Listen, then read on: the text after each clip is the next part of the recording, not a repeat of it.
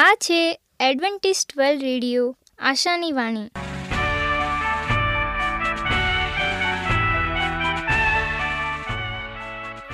હું ગામિત સ્નેહા, અમારા આજના પ્રસારમાં તમારો હાર્દિક સ્વાગત કરું છું.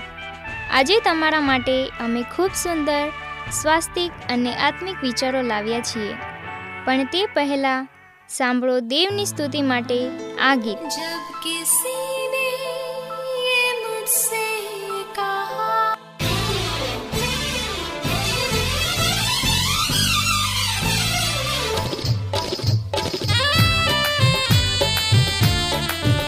जब किसी ने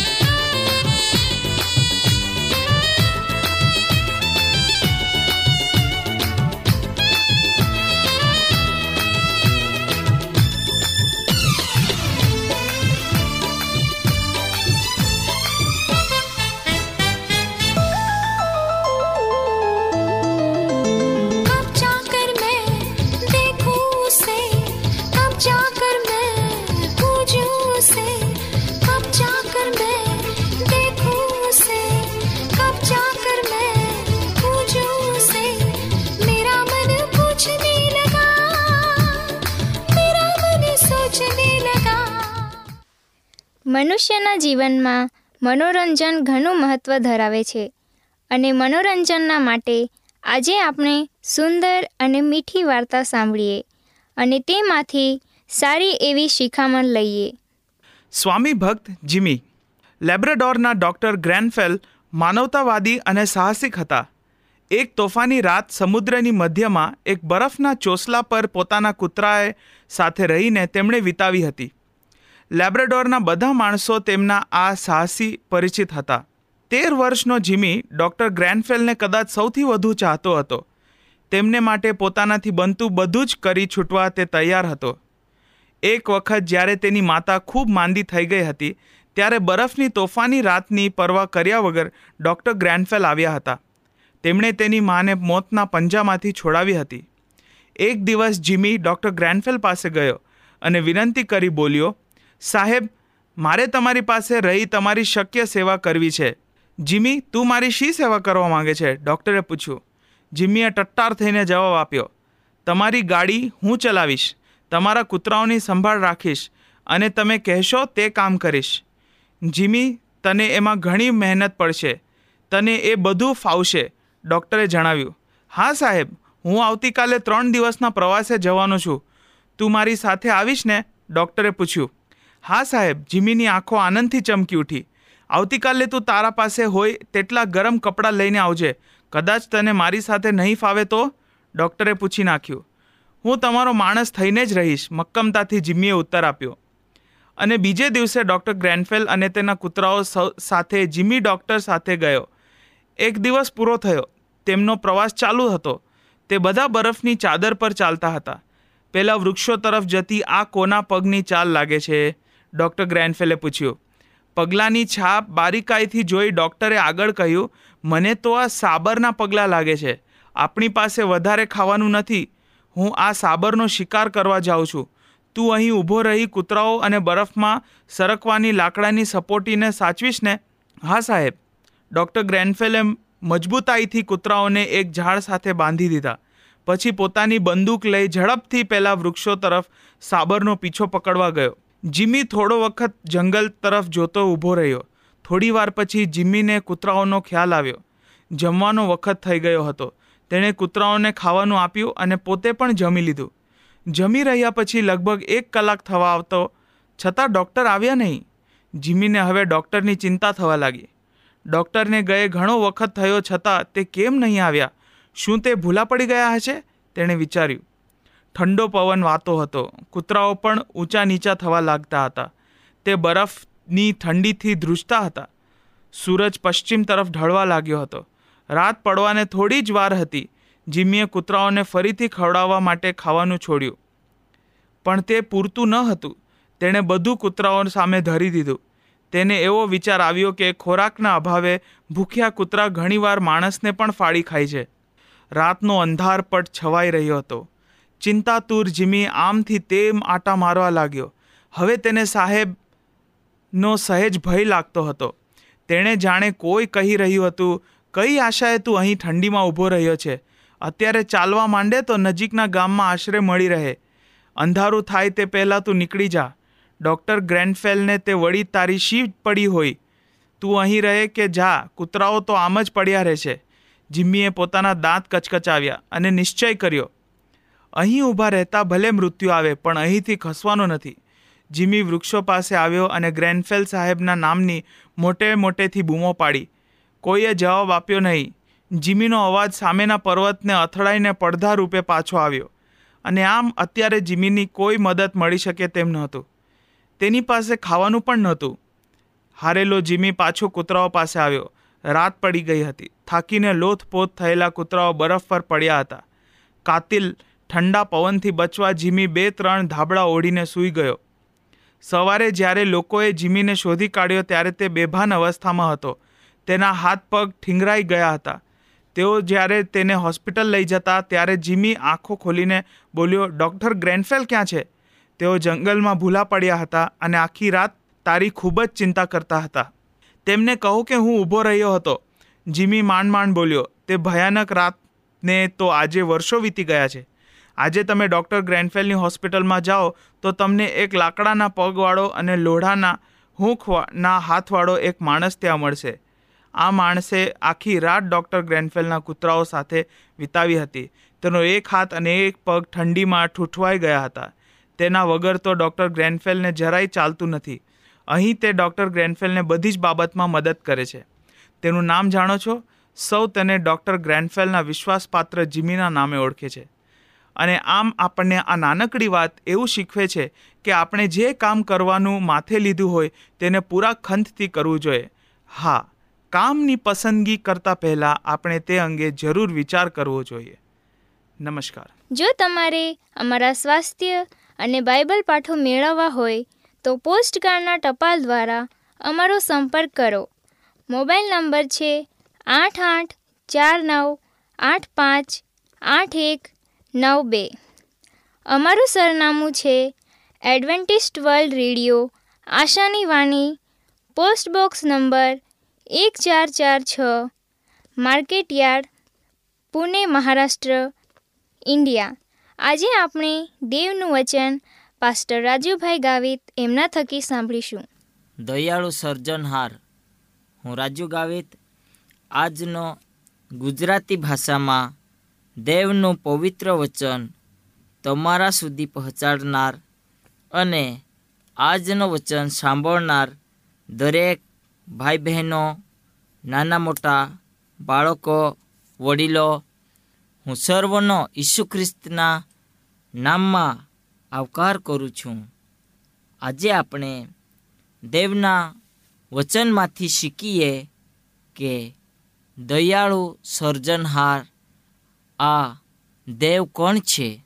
અને આ દયાળુ સર્જનહાર, એનું કાર્ય આ પૃથ્વી પર કેટલું થયું છે અને કેટલું મહાન તેને કામ કર્યું છે એ આપણે આજે આ વચનમાં જોવાના છે. હવે આપણે વીતેલા સમયમાં યશયા ચાલીસમાં અધ્યાયમાં કેવી રીતે ઈશ્વરની દયા, કૃપા અને પરાક્રમનો વિષય વસ્તુ વિકાસિત પામે છે, તે આપણે જઈ ગયા છે. આ સમગ્ર અધ્યાય દરમિયાન ઈશ્વરની દયા અને પરાક્રમ બંને એકબીજાની સાથે વણાયેલા છે. આપણે આગળ જતાં એકબીજાની સાથે આપણે ભોળી જઈએ છીએ, કારણ કે તેઓ બંને જરૂરી એટલા માટે કે ઈશ્વરને તેમના લોકોનો બચાવ કરવાનો છે. ઈશ્વર તેઓને બચાવવા ચાહે છે કારણ કે ઈશ્વર ઘણો દયાળુ છે. ઈશ્વર તેઓને બચાવવા શક્તિમાન છે કારણ કે તે પરાક્રમી છે. દયા આ શબ્દો આપણને યશયા તેનો ચાલીસમો અધ્યાય એકથી પાસ સુધી આપણને જોવા મળે છે. દિલાસો આપનાર પ્રભુ છોડાવવા માટે સામર્થ્યવાન છે. વહાલા મિત્રો, આપણને આ પૃથ્વી પર જ્યાં સુધી જીવીએ છીએ, ત્યાં સુધી દયાળુ આ શબ્દો આપણા જીવનમાં ઉતારીને ચાલવું પડશે, કારણ કે આપણો સર્જનહાર દયાળુ છે. અને તેનો અભિવચન આ છે કે આપણે તેના જેવા દયાળુ થઈએ. કારણ કે જે લોકો દયા કરે છે, તેઓ એક દિવસે દયા પામશે. વહાલા મિત્રો, આપણો સર્જનહાર આપણને ઘડનાર, આપણી ઉત્પત્તિ કરનાર પરમેશ્વર દયાળુ છે. હવે પરાક્રમ આ શબ્દ યશયા ચાલીસમો અધ્યાય ત્રણથી આઠ સુધીમાં જોવા મળે છે. મહિમા સ્થિરતા વિરુદ્ધ માનવીય નબળાઈ છે અને દયા આ શબ્દો આપણને યશયા ચાલીસમો અધ્યાય નવથી અગિયાર સુધીમાં છુટકારાની વધામણી તેમના લોકોનો ઘેટાપાળો તે થઈ જાય છે અને તે આપણો ઉત્પન્ન કરતા છે, આપણને ચલાવનાર છે આપણા પાપીઓ તેઓ જ્યારે તેમની આગળ જાય છે, ત્યારે તે તેઓને દયા કરે છે. હવે એવો દયાળુ દેવ જેણે હંમેશા દયા દાખવી છે અને તે ઈશ્વરના મહિમા અને કાયમી પોણાચો પર્યાર છે. હવે આપણે યશયા પ્રબોધક અને ઈશ્વરના પરાક્રમ તથા શ્રેષ્ઠ ડહાપણ જેને પૃથ્વી તથા આ ધરતીને બનાવ્યા તેના વિશે વિસ્તૃત વર્તન કરીએ છીએ. અહીં યશયાની શૈલી સંવાદાત્મક પ્રશ્નો તેમજ પૃથ્વી અને તેના ઘટકો વિશેના સંદર્ભમાં આબેહૂબ સમાનતા સાથે યાકૂબને તે ઉત્તર આપે છે. વહાલા મિત્રો, આપણને આ જગતમાં જીવન જીવતા ઘણું કંઈ કરવાનું છે અને આપણને એટલા માટે યશયા પ્રબોધકના એક અલંકારિક પ્રશ્નનો જવાબ શું છે તે તમે સાંભળો. તો તમે દેવોને કોની સાથે સરખાવશો? વહાલા મિત્રો, તમે આ પૃથ્વી ઉપર આપણને જે દેવ પ્રાપ્ત થઈએ છીએ જેને આપણે ભજીએ છીએ જેની આરાધના કરીએ છીએ જેને આપણે આપણો દેવ માનીએ છીએ જેને તમને અને મને ઘડ્યા છે. વાલા મિત્રો, એવા દેવ સાથે આપણે કોને સરકાવીશું? માટે યશયા અયુબની જેમ જવાબ કોઈ પણ કહ્યા વગર તે જાય છે. કોઈ પણ અહીં ઈશ્વર અજળ છે, પરંતુ યશયા તેના પ્રશ્ન પર ધ્યાન આપે છે અને જુવાનો ઉલ્લેખ કરે છે કે ઘણા બધા પ્રાચીન લોકોએ તેમના કાર્ય દ્વારા ધારણ કર્યો છે. ઈશ્વર એક મૂર્તિ જેવા છે. આ કલ્પના માટે યશયા ઉત્તર આપે છે. ઈશ્વરની સમાનતા તરીકે મૂર્તિનો ઉપયોગ કરવો તે મૂર્ખતા જેવું છે. પરંતુ લોકોને ખાતરી મળી છે કે તે ઈશ્વરની અજળતાને ધ્યાનમાં લે છે અને અવિશ્વસનીય દલીલો લઈને આવે છે. ઈશ્વર પવિત્રો ઉત્પન્ન કરતા છે. અને આપણને યશયા ચાલીસમો અધ્યાય અને સત્તાવીસ કલમમાં યશયા પ્રબોધકના સંદેશ દ્વારા સંબંધિત કરાયેલા લોકોનું વલણ પ્રગટ કરે છે. કઈ રીતે આપણે પણ આવું સમાન વલણ દર્શાવવા માટે દર્શિત ઠરીએ છીએ? ઈશ્વરના સંદેશાનો હેતુ આ લોકોને દિલાસો આપવાનો છે. અયુબની જેમ ઈશ્વરના ચરિત્રને આપણે ધ્યાનમાં લઈને તેઓ દુઃખો દ્વારા મૂંઝવણમાં થતા, નિરાશ થયા અને આજની આ કલમો આપણને ફક્ત ઈશ્વરની દયા અને તેમના પરાક્રમ વિશે વાત કરતી નથી, પરંતુ જે હકીકતની પણ વાત કરે છે કે ઈશ્વર ઉત્પન્ન કરતા છે. શા માટે આ સત્ય સમજવું કેટલું બધું મહત્ત્વનું છે. હવે આપણે દરેક સમયે દિવસે આપણે આ બાબત મનમાં રાખીએ કે પરમેશ્વર આપણો દયાળુ સર્જનહાર છે અને તે દયાળુ સર્જનહાર છે અને તે હંમેશા રહેશે એટલા માટે આપણે અહીંયા આજનું વચન જોવાના છે. યશયા ચાલીસમો અધ્યાય, ઓગણીસ અને વીસ કલમ. હવે અહીંયા ઈશ્વર આપણને મૂર્તિ પૂજા ઈશ્વરને બદલે કોઈક બીજું બદલીને ઈશ્વર સાથેના અજળ ગાઢ સંબંધોને તે અહીંયા નષ્ટ કરે છે. તેથી પ્રબોધકો મૂર્તિ પૂજાને આત્મિક વ્યભિચાર તરીકે ઓળખે છે. અને યશયા મૂર્તિઓનું વર્ણન કેવી રીતે કરે છે, તેઓના વિશે ત્યાં યશયા શું કહે છે, તે તમે કેવી રીતે સમજી શકશો? કોઈ પણ મૂર્તિઓનું ભોલેને તે શા માટે એટલું બધું સચોટ અને ચોક્કસ આલેખન કરે છે.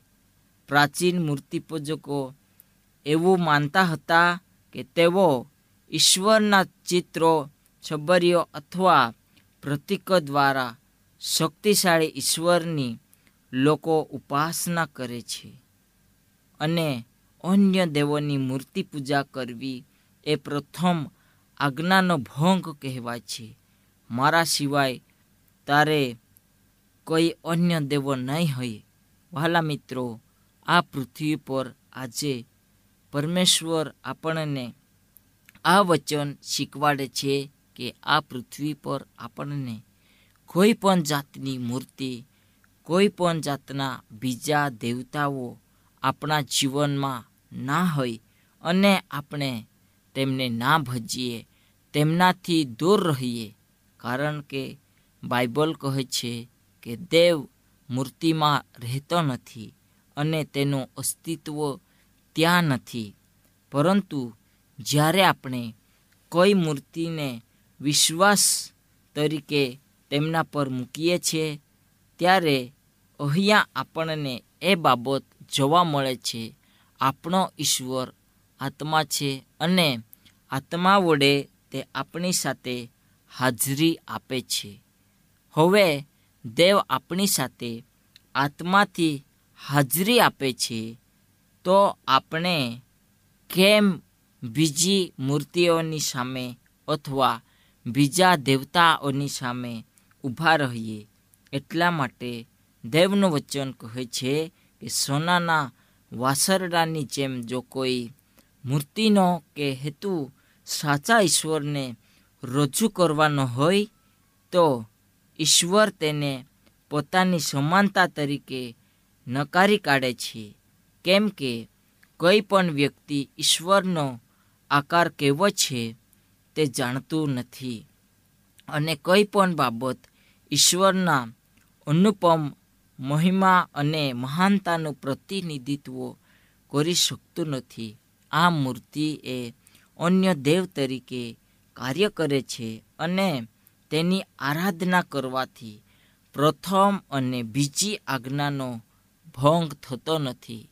વાલા મિત્રો, જ્યારે ઇઝરાયેલ લોકોએ સોનાના વાસરડાની પૂજા કરી અને તેઓએ તેને માન આપ્યો અને તેની આરાધના કરતા તેઓએ તેને ઊંચો કર્યો અને તેઓએ તેમનો દેવ તરીકે સ્વીકાર કર્યો અને તેમની પ્રાર્થના કરતા તેઓએ શબ્દ કહ્યા, તું અમારો દેવ છે.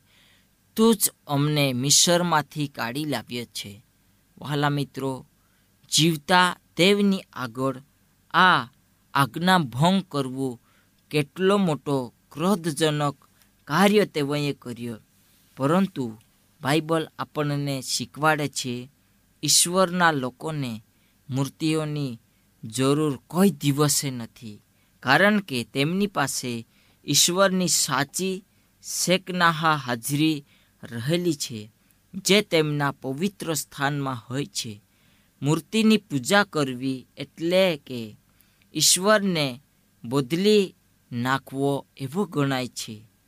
અને તેથી આપણે ઈશ્વરની સાચી હાજરીને નકારી કાઢીએ છીએ. એટલા માટે વહાલા મિત્રો, આજે દેવ તમને અને મને પ્રેમ કરે છે, આપણી સંગાતે રહે છે, આપણને ચલાવે છે, આપણને ધરે છે. તો વહાલા મિત્રો, આપણે જેવો ખ્રિસ્તીઓનું નામ ધરણ કરે છે અને તેમના ઘણા બધા પ્રભુ સિવાય અન્ય દેવોની પણ સેવા કરી રહ્યા છે, તેવા નથી. આપણે તો ઉત્પન્ન કરતા ઈશ્વરની આરાધના કરનારા છીએ અને આપણો ઉત્પન્ન કરતા ઈશ્વર આપણી પાસે સર્વોચ્ચ ભક્તિ આરાધના માગે છે. જે આપણી સૌ પ્રથમ નિષ્ઠા છે, જે કોઈ પણ આપણા ઈશ્વર પ્રત્યેના પ્રેમને ઓછો કરે છે અથવા ઈશ્વર પ્રત્યેની આપણી સેવાઓમાં દાખલ કરે છે. ત્યારે તે એક પ્રકારની મૂર્તિ પૂજા બની જાય છે અને આપણને અહીંયા પ્રાચીન લખાણો પરથી આપણે જાણીએ છીએ મૂર્તિ પૂજા કરવી આકર્ષક હતી. કારણ કે ભૌતિકવાદ વિશે હતી. લોકો મૂર્તિને આરાધનાના એક સાધન તરીકે ઉપયોગ કરીને તેને, તેઓ જડે છે. જેવો ફળદ્રુપતા તથા સમૃદ્ધિ આપી શકે છે, તેવા બળોને મૂર્તિ પૂજકો આદર આપતા હતા. તે એક સ્વસહાયતા ધર્મ હતો. શું અવાજ પરિચિત છે? ઈશ્વરનું આગમન થાય તે પહેલાં એલિયા પ્રબોધકના સમાધાનના છેલ્લા સંદેશાના માર્ગ દ્વારા તૈયાર કરવામાં આવેલ માર્ગ. મલાખી ચાર વાંચો. યશયાના સમયની અંદર જેમ પસંદગી તમારે કરવાની છે, શું તમે ઉત્પન્ન કરતાની આરાધના કરશો? કે કોઈ અન્ય દેવોની ઉપાસના કરશું. અંતે આપણે હંમેશા કોઈ કોઈકની આરાધના કરીએ છીએ અને તે જીવતો ઈશ્વર જે આપણને દર્શે, ચલાવશે એવા દેવની તો વહાલા મિત્રો આપણે પ્રાર્થના કરીએ.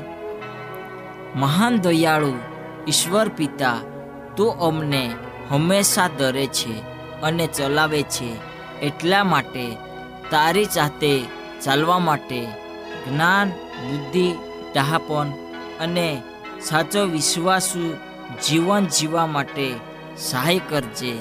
આમેન. અમારી સાથે આજના પ્રસારમાં રહેવા બદલ તમારો ખૂબ ખૂબ આભાર. જો તમારે અમારા સ્વાસ્થ્ય અને બાઇબલ પાઠો મેળવવા હોય તો પોસ્ટકાર્ડના ટપાલ દ્વારા અમારો સંપર્ક કરો. મોબાઈલ નંબર છે આઠ આઠ ચાર નવ આઠ પાંચ આઠ એક નવ બે. અમારું સરનામું છે એડવેન્ટિસ્ટ વર્લ્ડ રેડિયો, આશાની વાણી, પોસ્ટ બોક્સ નંબર એક ચાર ચાર છ market yard Pune, Maharashtra, India. બાઇબલની અભ્યાસની વધુ જાણકારી માટે અમારો સંપર્ક કરો. આ છે અમેઝિંગ ફેક્ટ્સ ઈમેલ આઈડી છે રાજુ ગામિત સાત ચાર ચાર ત્રણ એ જીમેલ ડોટ કોમ. આ સાથે અમારો આજનો કાર્યક્રમ અહીં જ સમાપ્ત થાય છે. ફરી મળીશું આ જ મીટર બોર્ડ પર. ત્યાં સુધી પ્રભુ તમારી સાથે રહે.